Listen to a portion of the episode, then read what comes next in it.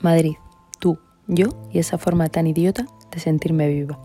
En Madrid, las calles me preguntan por ti, me preguntan qué has hecho esta vez para que se quiera alejar tanto de ti, qué error has cometido para que todo haya explotado en uno y mil pedacitos, sin poder hacer nada más que rendirte al sinsentido de sus actos, de sus palabras, de su dolor teledirigido.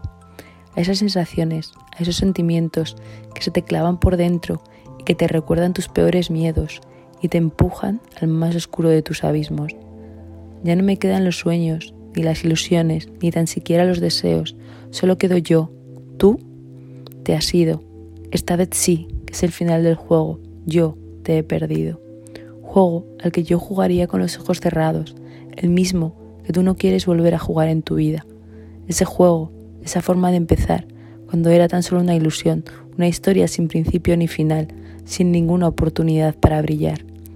Madrid me pregunta por ti, y yo tan solo quiero, quiero correr a tu lado a abrazarte y que el mundo se pare, mientras te miro, mientras suspiro, mientras te abrazo, mientras te beso, mientras te estrujo, mientras te deseo, mientras dejo de soñar despierta con, con lo que nunca volverá a ser, y lo acepto, lo asimilo, que esto fue tan solo un absurdo juego.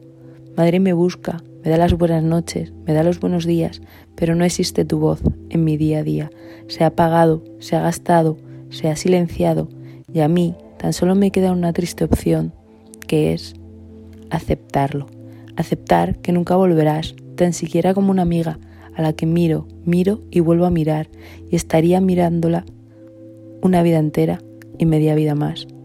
Madre me pregunta, ¿qué vas a hacer esta vez? Si lo vas a intentar o simplemente vas a dejarlo correr. Pero eso es tan solo una ilusión que cada vez que pase el tiempo, tan solo se difumina.